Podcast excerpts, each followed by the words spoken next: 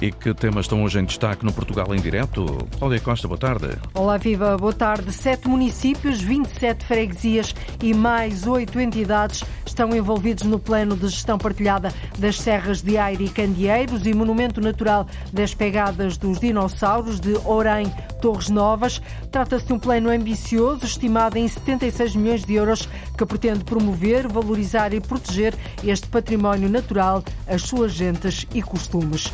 Os 11 municípios da comunidade intermunicipal Lesíria do Tejo querem criar uma empresa rodoviária própria que dê resposta, efetiva resposta, às necessidades das populações. Não é o que acontece atualmente. Os utentes da rodoviária do Tejo estão à beira de um ataque de nervos. No Conselho de Azambuja, queixam-se que os autocarros são velhos, não têm conforto e chegam atrasados. Na rubrica Os Nossos Animais Selvagens desta segunda-feira, o documentário sonoro que mostra a fauna silvestre que povoa o nosso território, hoje vamos conhecer a andorinha das chaminés, uma das cinco espécies de andorinhas que podem ser vistas em Portugal. O jornalista Luís Henrique Pereira encontrou-as às centenas numa pequena aldeia no Nordeste Transmontano. Portugal em Direto tem edição da jornalista Cláudia Costa. Tem um custo estimado de 76 milhões de euros a proposta de plano de gestão partilhada do Parque Natural das Serras de Aire e Candeeiros e também Monumento Natural das Pegadas dos Dinossauros de Orém, Torres Novas. Envolve sete municípios, 27 freguesias e vários organismos. A proposta tem por objetivo, Arlinda Brandão, promover, valorizar e proteger este património natural, as suas gentes e os costumes. É uma vida nova para estes territórios de conservação da natureza. A proposta do Plano de Gestão Partilhada passa a envolver a população e os autarcas para melhor proteger e valorizar este parque natural. Para nós, é fundamental é que pela primeira vez os municípios, os autarcas estão envolvidos num plano estratégico para desenvolvimento deste território. Jorge Vala, presidente da Câmara de Porto de Mós, um dos sete municípios envolvidos. Aquilo que muda é a responsabilidade, a corresponsabilização e a partilha de estratégias eh, com o envolvimento dos autarcas. Eh, portanto, até aqui, quem geria o Parque Natural era uh, o ICNF, era o Estado. Hoje, aquilo que temos é um projeto colaborativo, um projeto em que existem parcerias, existem visões comuns. Os autarcas vão ter uma palavra a dizer e participar na gestão a par com o ICNF, Instituto de Conservação da Natureza e das Florestas. Estão previstos 76 milhões de euros para este plano de gestão partilhada e para aplicar nos municípios do Parque Natural das Serras de Aire e Candeeiros e no Monumento Natural das Pegadas dos Dinossauros de Orém. Os projetos previstos protegem, mas também valorizam as populações, dando-lhes contrapartidas para equilibrar as boas práticas necessárias para viverem numa área protegida estimular ao investimento na sua reabilitação, na sua melhoria, mas também criar condições para que estes sítios possam ser visitáveis sem serem prejudicados sob o ponto de vista da conservação. Trazer também aqui novos visitantes. E para isso é fundamental que as populações percebam a importância que tem na conservação, eh, o retorno para elas, o retorno também económico para elas. O Parque Natural das Serras de Aire e Candeeiros abrange os concelhos de Alcobaça, Porto Mós, Alcanena, Orém, Rio Maior, Santarém e Torres Novas. Os sete autarcas dos sete municípios envolvidos têm em vista vários projetos que se podem concretizar existe a possibilidade de criar sete portas de entrada para este território de parque natural, redes de trilhos, de, desde pedonais, cicláveis, equestres também. Este plano de gestão partilhada está em consulta pública até ao dia 22 deste mês. Os autarcas esperam que seja meio caminho andado para a candidatura desta área protegida a Geoparque Mundial da Unesco. Um plano ambicioso, estimado em 76 milhões de euros, que pretende, no fundo, promover, valorizar e proteger este este património natural, as suas gentes e também os costumes. Por causa do frio, o município de Braga já ativou o plano de contingência para pessoas em situação de sem-abrigo. Para estes dias estão previstas temperaturas que podem variar entre os 0 graus e os menos 3 graus. Na cidade estão contabilizadas cerca de 20 pessoas que vivem nas ruas. Em duas noites, sete pessoas pediram apoio da Cruz Vermelha de Braga e foram encaminhadas para um espaço preparado pelo município para lhes dar algum conforto. Foi o que disse há momentos à jornalista Lourdes Dias o vereador da Proteção Civil da Câmara de Braga, Altino Bessa. Ontem tivemos sete pessoas, duas de origem portuguesa, três brasileiras, um marroquino e um angolano. Tudo uh, homens uh, que ontem ficaram no nosso centro de acolhimento. Onde é que está a funcionar o centro de acolhimento, Sr. Vereador? É no CAFJEC, aqui junto à sede Braga, que é numa zona central, que é um espaço municipal. Quantas equipas da Cruz Vermelha estão, estão a trabalhar em permanência? Há duas equipas que à noite, a partir das nove da manhã, fazem, das nove da noite, fazem a ronda pelos locais habituais, onde já sabem que estas pessoas se encontram, eh, tentam convencê-las a virem para o centro, há pessoas que aceitam, há outras que não. Eh, caso não aceitem, aquilo que levam também são é comida, bebidas quentes, agasalhos para que as pessoas possam permanecer, se assim o entenderem, na rua, pelo menos com um bocadinho mais de conforto. Mas nós teremos capacidade para poder albergar aqueles que quiserem vir, sempre, sempre uh, um ato voluntário como sabe, não, não, não, podemos obrigar as pessoas a, a recolherem ao centro. Senhor, eh, Senhor Vereador Altino Bessa, um, eh, o município tem contabilizado quantas pessoas sem abrigo? Neste momento são cerca de 25 pessoas que estão na rua e isto não é um número estanque, às vezes são menos, porque são pessoas, até muitas delas agora que se faz sentir são migrantes e são pessoas que às vezes estão, passam por aqui, não encontram as condições necessárias e deslocam-se para outros locais. Como lhe digo, repare, só duas das sete pessoas que ontem eh, recolheram ao centro, só duas é que eram de origem portuguesa, eh, três eram brasileiros, um angolano e um marroquino. Estas pessoas hoje podem estar cá ou durante esta semana ou durante 15 dias e depois, eventualmente, passado esse período, podem ir para outras localidades. Por isso, não é um número fixo. Eu diria que o número fixo andarão à volta das 20 pessoas, sensivelmente, e depois pode aumentar mais um bocadinho de acordo com estes fenómenos que vão acontecendo. E este plano de contingência uh, vai manter-se assim até uh, funcionar nestes moldes até ao dia 12? Até ao dia 12, depois será reavaliado em função das condições climatéricas. Se continuarmos com temperaturas baixas, prolongaremos esta oferta. O plano de contingência para pessoas em situação de sem-abrigo em Braga já prestou apoio, como ouvimos, a sete pessoas. Esta ajuda do município e também da Cruz Vermelha vai manter-se até à próxima sexta-feira. Estão previstas temperaturas muito baixas, sobretudo no interior norte e centro do país. Os utentes da rodoviária do Tejo estão à beira de um ataque de nervos no Conselho de Zambuja.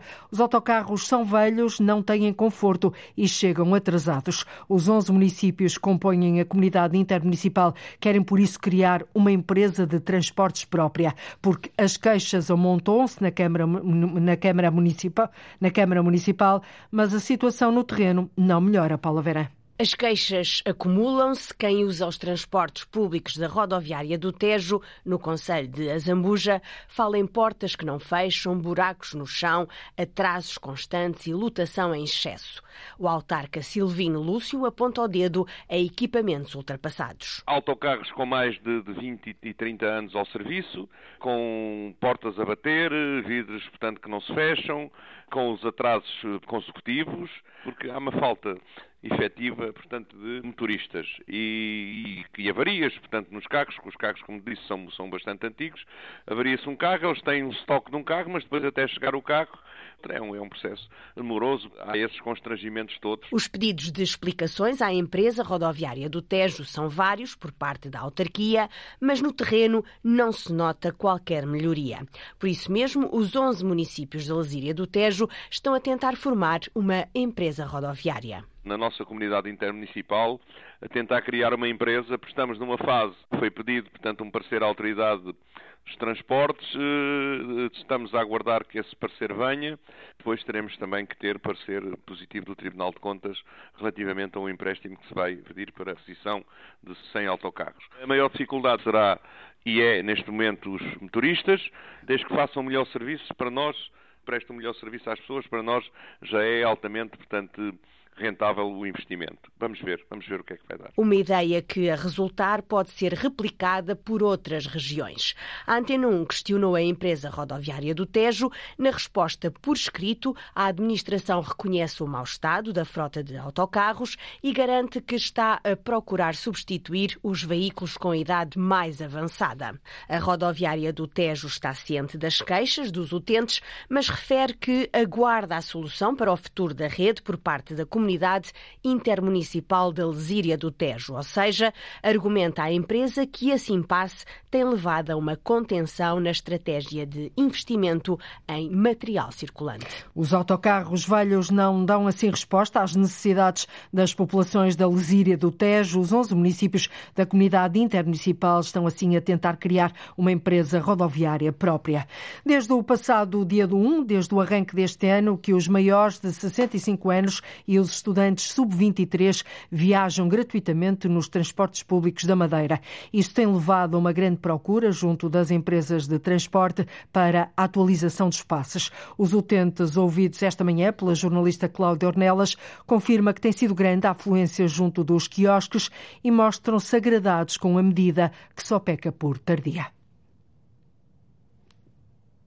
Com o início do novo ano, a operadora de TVDE, a Bolt, volta às negociações com o governo para aumentar o número de licenças para a operação.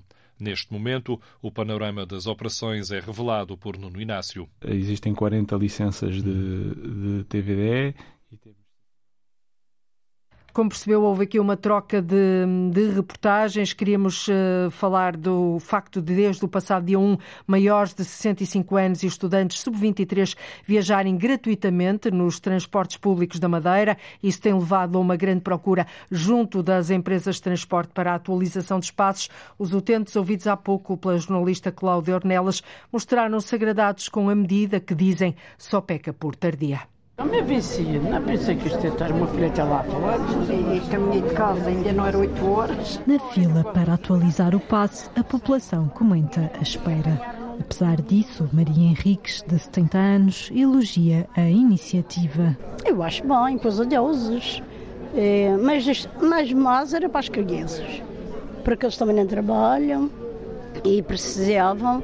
E a gente cá temos a reformazinha, mas já se paga menos eu posso. Atendida foi Alda Pereira, que diz que a medida só peca por tardia. Já devia ser mais cedo.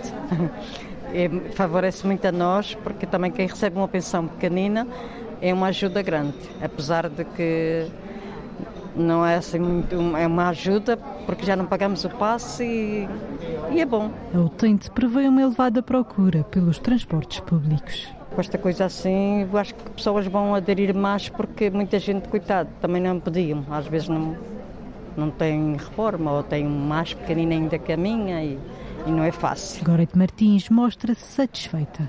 Acho que foi muito bom, principalmente para os idosos. Acho bem que se os outros países fazem, porque que o nosso também não faz? Acho que é uma ótima ideia. Espero que isto continue, porque as pessoas precisam também, às vezes, sair um pouco de casa, porque também estão muito isoladas. E também para os jovens também foi bom, porque na altura dos meus filhos tinha que pagar os passos, mas acho que é ótimo, foi uma boa opção e acho que foi muito bom. Medidas de atratividade do transporte público que agradam aos utentes na região. Reportagem da Antena 1. Esta manhã, na Madeira, tem sido grande a procura para atualizar os passes desde o passado dia 1, que os maiores de 65 anos e os estudantes sub-23, ou seja, que têm menos de 23 anos, viajam gratuitamente nos transportes públicos da região. E ainda na Madeira, a Bolt volta às negociações com o governo regional para aumentar o número de licenças.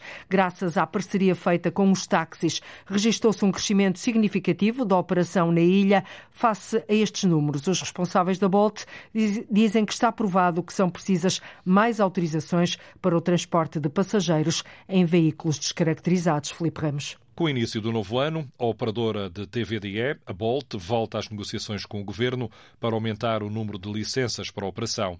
Neste momento, o panorama das operações é revelado por Nuno Inácio. Existem 40 licenças de, de TVDE e temos sensivelmente entre 100 a 110 uh, eh, parcerias, uh, parcerias de, de, táxi. O ano de 2023 apresentou números interessantes para a companhia, fruto da parceria com os táxis e da operação própria. O número de viaturas disponíveis uh, quase que quadriplicou. Hoje em dia, os táxis já representam 75% da, do, da frota que, é, que, que opera na Madeira e o aumento do número de, de viaturas permitiu-nos aumentar cerca de 80% uh, o número de utilizadores e uh, duplicámos, portanto, aumentámos em 100% o número de viagens. Valores que justificam, segundo Nuno Inácio, o regresso às negociações para aumentar o número de licenças. Uh, antes da limitação havia cerca de 100 a 150 licenças de TVDE. Nós vemos, por exemplo, que antes desta parceria, só com as 40 licenças, Uh, só 30% das viagens é que conseguiam uh, encontrar um carro. Com a parceria aumentámos de 30% para 80%,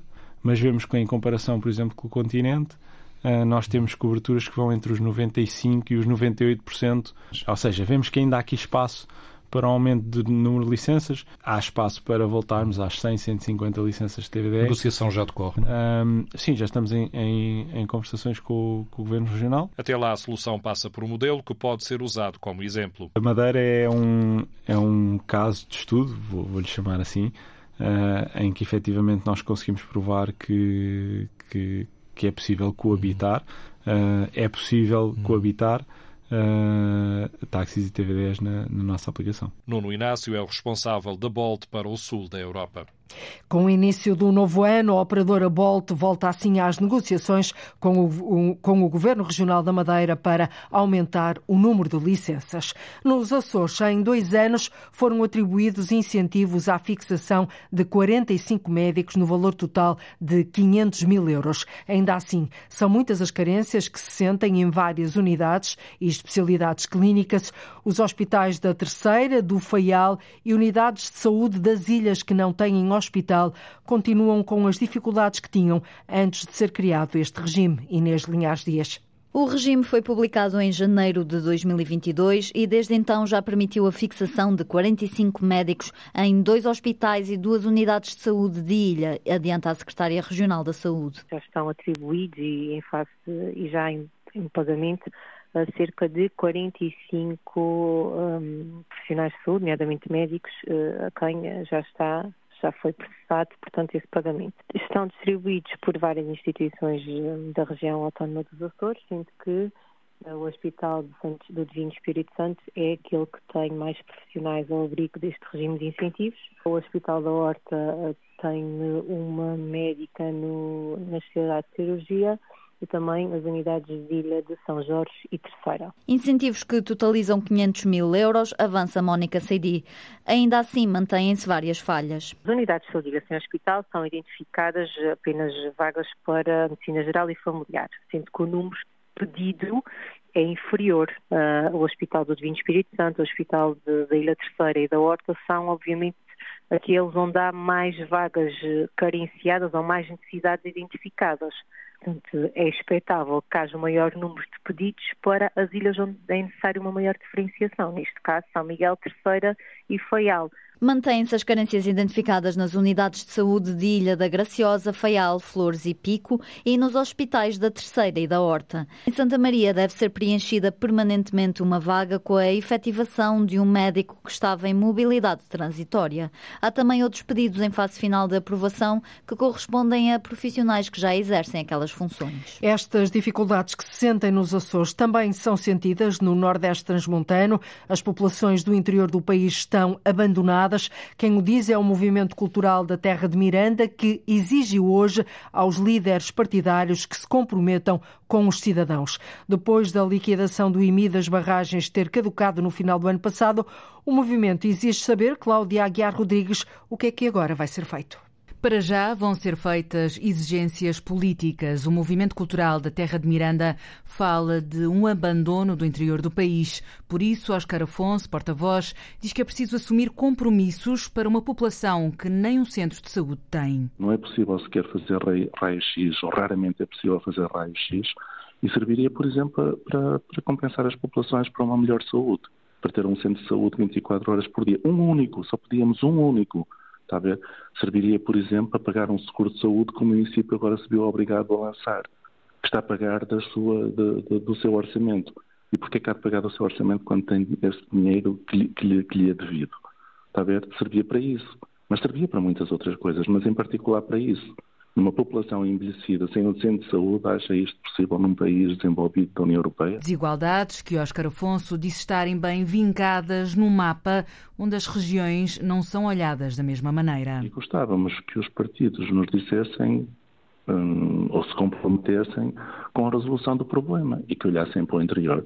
Note que, para além de, de, de nos últimos anos, ter havido um, um, alargamento das desigualdades sociais, houve, paralelamente, um alargamento das desigualdades regionais. Rio está cada vez mais pobre. Quanto aos impostos sobre a venda das barragens que não foram liquidados, o movimento diz que é incompreensível a passividade da autoridade tributária. Na sequência dessa inação da, da ATI, que é incompreensível, uh, ter aparentemente levado à, caducidade da cobrança do IMI 2019 com prejuízo para as populações, como é evidente, para o país e para as populações em particular. Adiantando que vai pedir reuniões aos vários partidos políticos com assento parlamentar numa altura em que se aproximam as eleições legislativas, o movimento exige a todos os líderes dos partidos parlamentares que informem e se comprometam não só com os cidadãos da Terra de Miranda, mas com os de todo o país para saber o que pretendem fazer sobre a situação se forem governo. Uma espécie de morro da mesa na mesa mesa, neste caso do Movimento Cultural da Terra de Miranda, que diz que as populações do interior estão abandonadas e, por isso, exige aos líderes partidários que se comprometam com os cidadãos. O Instituto Politécnico de Setúbal vai investir mais de 14 milhões de euros para remodelar e aumentar o número de quartos disponíveis para alunos deslocados. Hoje é lançada a primeira pedra da nova residência de estudantes em Sines. Amanhã, uma nova cerimónia para assinalar a construção da residência do Barreiro, em Setúbal. Continua o processo pela remodelação e ampliação das instalações já existentes. No total, os estudantes do Instituto Politécnico João Ramalhinho vão contar com mais 152 camas. O terreno foi cedido pela Câmara Municipal de Sines ao Instituto Politécnico de Setúbal para construir a nova residência de estudantes. O projeto inclui mais de 40 camas e várias valências como explica Ângela Lemos, a presidente do Instituto Politécnico de Setúbal. A residência abrange 47 camas, 28 quartos, para além dos quartos, espaços de convívio, espaços de, de estudo, contempla também um laboratório tecnológico um ginásio para atividade física. Alojamento a preços acessíveis para os estudantes que frequentam cursos técnicos superiores profissionais do Instituto e, no futuro, irá servir também os alunos de uma escola superior que o IBS espera criar também ensinos. Uh, o objetivo destas residências são termos alojamento para estudantes deslocados a preços uh, sejam razoáveis para os estudantes, não é? Aquilo que nós pretendemos é construir uma escola, criar uma nova escola em Sines, uma escola que é na área do digital, será uma escola muito virada para também os públicos internacionais e para uh, as metodologias de e-learning. Hoje será lançada a primeira pedra da residência de estudantes em Sines. Amanhã cerimónia semelhante, mas no Barreiro. Estamos a falar de uma residência com 50 camas, 18 quartos individuais e 16 duplos. Destes 50 quartos, dois estão pensados para investigadores uh, temporária e nós temos uma, uma escola superior de tecnologia no Barreiro. Temos aí já muitos estudantes deslocados e, portanto, temos uma escola com mais de 20 anos, não é? Ah, e, portanto, os nossos alunos ou ficam residentes aqui em Setúbal, na nossa residência, ou têm que recorrer a alojamento uh, local e, e, particular. E, portanto, o objetivo é dar resposta a estes nossos estudantes e poder alargar ainda mais o nosso espectro de resposta a estudantes deslocados. Angela Lemos, presidente do Instituto Politécnico de Setúbal, anuncia duas novas residências para estudantes em Sines e Barreiro. Em Setúbal, a opção é a ampliação e a remodelação. Em Setúbal, já temos a residência de Santiago. Vamos renovar 204 quartos e acrescentar mais 55 novos quartos, no total de 379 camas. As obras das residências de estudantes no Barreiro e em Sines começam em fevereiro e estarão concluídas até ao final do ano. Quanto ao projeto Setúbal, o prazo aponta para 18 meses de obra. O Politécnico de Setúbal vai assim investir mais de 14 milhões de euros para remodelar e aumentar o número de quartos disponíveis para alunos deslocados. O município de Leiria criou um guia para acolher e apoiar migrantes. Chama-se Leiria Cheguei e Agora. Disponível em várias línguas, o guia disponibiliza um conjunto de informações úteis sobre os diversos serviços públicos para ajudar quem vem de fora e que quer trabalhar no Conselho Lourdes Dias. São quase 100 páginas, escritas em seis línguas diferentes, com informação importante para acolher os migrantes que chegam ao Conselho de Leiria. Para quem não conhece o território, este guia de acolhimento abre portas para que os migrantes se sintam em casa mais rapidamente, como refere o presidente da autarquia, Gonçalo Lopes. Desde a área da educação, saúde, serviços municipais, eh, tudo aquilo que tem a ver com a oferta pública e também privada que o nosso Conselho tem para poder, de, um momento, de uma maneira muito rápida, uh, obter informação sobre o que é que fazem, quais são os contactos uh, privilegiados, para que se possa desenvolver de um acolhimento da maneira mais rápida e segura de quem, de quem nos, sobretudo de quem vem para aqui residir com o objetivo de trabalhar no nosso Conselho. Leiria, cheguei. E agora? O guia está escrito em inglês, francês, ucraniano, indiano, afegão e português. E são muitos os que, nos últimos anos, se querem instalar em Leiria para estudar e trabalhar. Particular destaque para a população brasileira, eh, que atualmente ocupa uma posição eh, relevante, quer seja no setor do, do comércio, nomeadamente na restauração, uh, mas também na área da indústria. Uh, temos tido aqui uma procura muito grande uh, e por isso este tipo de informação é muito, muito decisiva para conseguirmos encontrar soluções de acolhimento e de plena integração na comunidade. só para ter uma ideia, nós tínhamos escolas que há cinco anos tínhamos eh, o risco de as encerrar por falta de alunos. Hoje temos escolas eh, cheias, cada vez mais multiculturais, em virtude desta explosão demográfica. O município de Leiria tem ainda disponível alguns mini-guias com indicações para arrendamento de casa e conselhos para uma boa vizinhança. Uma centena de páginas em seis línguas com informações importantes e úteis para acolher os migrantes que chegam a Leiria. Uma da tarde, 42 minutos em Portugal continental e na Madeira, menos uma hora nos Açores. Vamos agora abrir a habitual janela da natureza, costumamos fazê-lo sempre às segundas-feiras. É uma ave graciosa, muito fácil de avistar e que nos visita nos meses mais quentes. Não é o caso deste. Pertence a uma das cinco espécies de andorinhas que podem ser observadas em Portugal. A andorinha das chaminés distingue-se facilmente pela garganta avermelhada e a cauda bifurcada. Numa pequena aldeia do Conselho de Vimioso, o jornalista Luís Henrique Pereira conseguiu ver centenas de andorinhas em voo e também em nidificação. Nos beirais das casas, erguidos nas ruelas da aldeia, encontra-se os típicos ninhos em forma de tigela a poucos metros da calçada.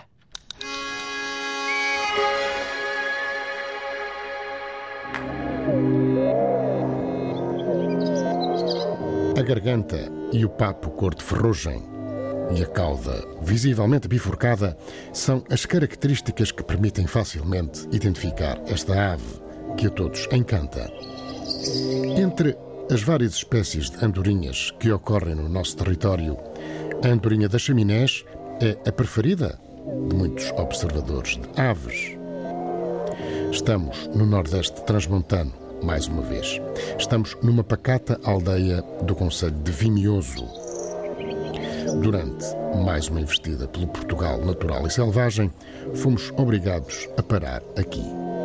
Uma paragem por uma boa causa e que resultou em maravilhosos avistamentos. Foi quase em convívio, nunca antes experienciado, com as maravilhosas e simpáticas andorinhas das chaminés. Contam-se às centenas as que se avistam no ar e em algumas casas velhas com varandas e varandins de estruturas ainda em madeira. Em redor passa um riacho e há outras casas da aldeia, que não a desta Ruela, umas mais preservadas do que as outras. Há dezenas largas de ninhos, a poucos metros do chão, nas casas. Em forma de tigela, lá estão eles, no beiral, na parte de baixo das varandas, nas esquinas abrigadas do vento ou da chuva que possa aparecer, nunca se sabe. Estão construídos com todo o cuidado por estas cativantes avezinhas. Muitas têm filhotes, outras ainda não. Os filhotes estão quietos dentro do ninho, mas mal sentem os progenitores com comida, logo aparecem numa brecha na parte de cima da tigela de barro feita pelos pais e que serve de confortável habitação temporária.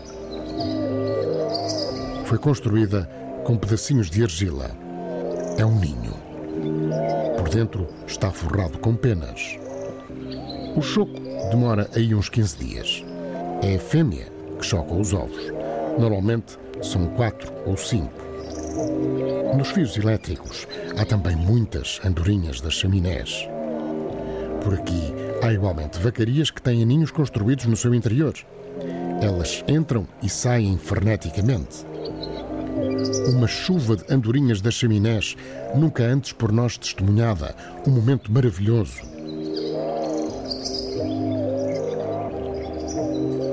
No café da aldeia, ali ao lado, o que para nós é fenómeno, passa despercebido aos moradores.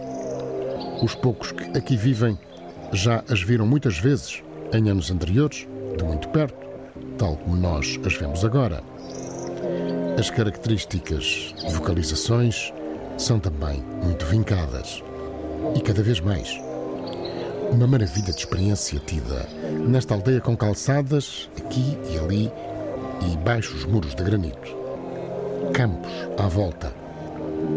O tempo está quente e as andorinhas que andam no ar em voos cruzados deliciam-se com os insetos que apanham a voar. Os corrais porta sim, porta não, chamam muitas moscas e mosquitos, o alimento preferido das andorinhas. Há, neste momento que estamos a testemunhar, algo quase de divino.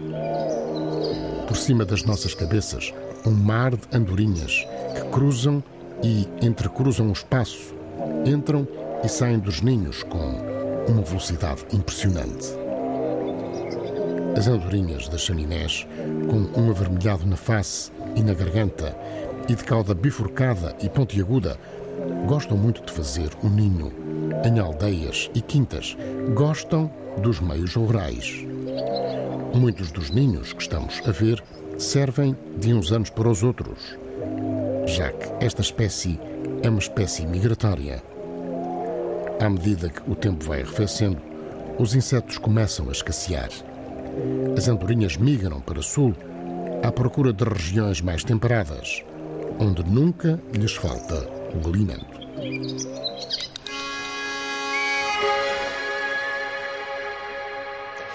Os Nossos Animais Selvagens é uma rubrica de Luís Henrique Pereira com sonoplastia e pós-produção áudio de Edgar Barbosa, Rui Fonseca, Rui Coelho e Cláudio Calado, uma rubrica que pode ouvir a qualquer hora na RTP Play.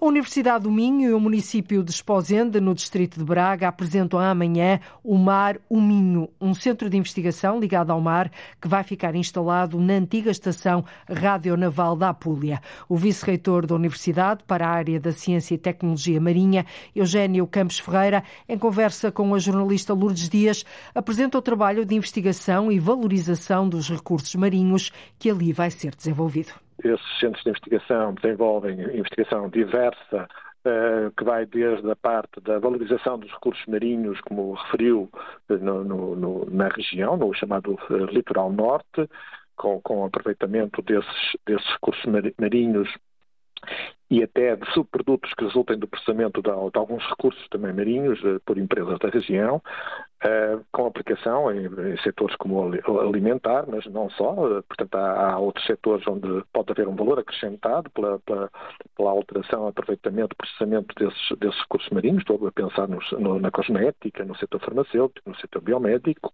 Quando falamos de recursos marinhos, falamos, falamos concretamente de quê? Da fauna e flora que estão ali na, claro. na costa litoral, claro, certo? Nomeadamente as algas e, e, e outro tipo de, de, de, de, recursos marinhos, não é? Sem dúvida alguma, sim. Ali vai ser também instalado um serviço de observação um, do litoral norte português. Em que é que se traduz isto concretamente, Sr. Sr. Sr. Vice-Reitor? Tirando partido também da, da potencialidade no processamento de dados que o Ministério do Minho dispõe, nomeadamente do recurso a um, super, a um supercomputador que foi instalado recentemente, da, dos, da, dos dados, dos muitos dados que podem ser gerados por observação, quer por uh, sensores que, que, irão ser colocados no, no, no, no, litoral, uh, quer também por observação de, por satélite de, desta região e, portanto, será uma, um, observatório, um, permitirá, processando toda a informação, estamos a falar de muita informação,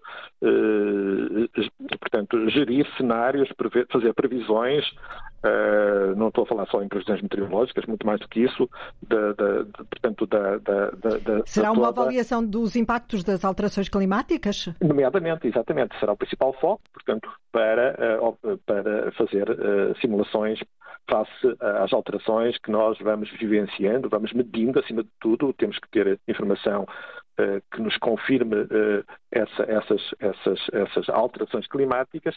Uh, tudo isto vai ficar instalado nas, na antiga estação radionaval da Apulia. É, é um espaço ideal para, para todo este trabalho de laboratório que aí se vai desenvolver? É um espaço interessante que, que a Câmara de, Municipal de Esposende uh, adquiriu, uh, portanto, com, negociando com, com a Marinha, conseguiu recuperar um espaço que estava uh, desocupado, portanto, investindo na, na, na, aquisição desse terreno.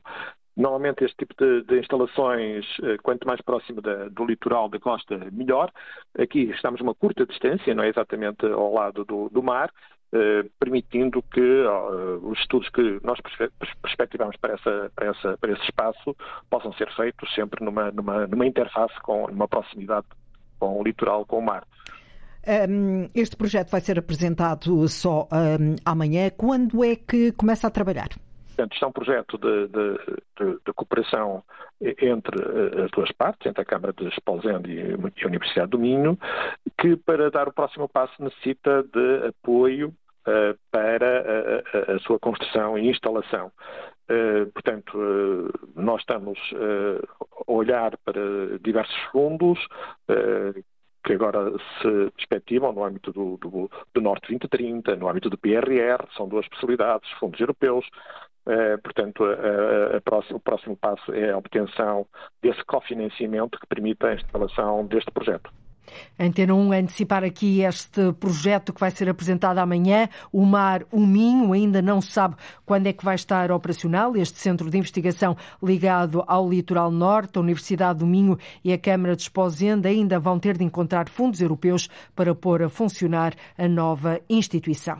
O município de Castanheira de Pera volta a propor 12 meses de caminhadas por este Conselho do Distrito de Leiria. É a segunda edição de um novo conjunto de percursos para continuar a levar gente a um território do interior, mostrar a paisagem, a história, a fauna, a flora e também a gastronomia, naturalmente. O projeto arrancou o ano passado. O diretor-geral da empresa municipal Prasilândia, Marco Anjos, diz que foi um sucesso, com muita gente a deitar pés ao caminho uma vez por mês nestes percursos temáticos. Este programa foi criado com o intuito de mostrar também um bocado do nosso território, de uma forma muito aqui ligado, digamos, ao desporto de natureza e muitos locais que muitas vezes até os, os próprios habitantes de Castanheira não conhecem. mas também para quem nos visita poder conhecer o nosso território, ver que temos locais lindíssimos para, para ver, para visitar, lugares que estão ainda por, por explorar, digamos assim. Nossa Ribeira, a nossa Serra, do nosso turismo industrial, as nossas fábricas antigas e foi ótimo, tivemos um ano fantástico, todos os programas todos os meses tivemos sempre bastantes inscrições, são, são 12 caminhadas temáticas, digamos assim, cada, cada uma das caminhadas tem o seu tema, tem a sua intenção, tem o seu local a visitar, tem o seu objetivo, eh, onde também incluímos uma ou outra noturna, foi sem dúvida muito positivo. Para 2024, ou seja, para este ano, já estão traçados novos trilhos, novas caminhadas que passam pela memória dos lanifícios, pelos sabores a mel e a castanhas e pela brama dos veados, ou seja, escutar os sons que os veados emitem na época de acasalamento que ocorre no outono. A Brama é um, é um percurso interessantíssimo, a Brama dos Viados, porque é um percurso que vamos fazer durante o dia, de manhã mais cedo e vamos fazer à noite, em dias diferentes. Dos açudes, já o ano passado foi das edições que teve mais participantes. O nosso sul do Conselho é, é está muito por explorar, é fantástico. Temos aqui açudes e uh, ligado aqui tudo, tudo ao longo da nossa ribeira. Há locais maravilhosos, locais espetaculares que as pessoas, quem, quem veio adorou e realmente e ainda temos mais para ver e muito para as pessoas também descobrirem. A intenção é sempre que as pessoas venham, conheçam o nosso território. A segunda edição das 12 caminhadas temáticas preparadas para este ano em Castanheira de Pera começa no dia 21 com a rota Além Ribeiro. O percurso cruza as aldeias da Gestosa Cimeira, Fontes, Soeiro e Gestosa Fundeira. Hoje, nesta altura, a esta hora, estão 5 graus em Castanheira de Pera, mas isso não pode ser motivo para não deitar pés ao caminho. Com mais ou menos frio, o certo é que todos os dias ligamos o território de uma ponta à outra, ligamos o norte e o sul, o litoral, o interior, o continente e as ilhas. Contamos com a sua escuta na rádio ou na internet. Voltamos a fazê-lo amanhã. Até lá, fique bem. Então, muito boa tarde. Termina aqui o Portugal em direto, edição para esta segunda-feira, dia 8 de janeiro, com a jornalista Antena 1, Cláudia Costa.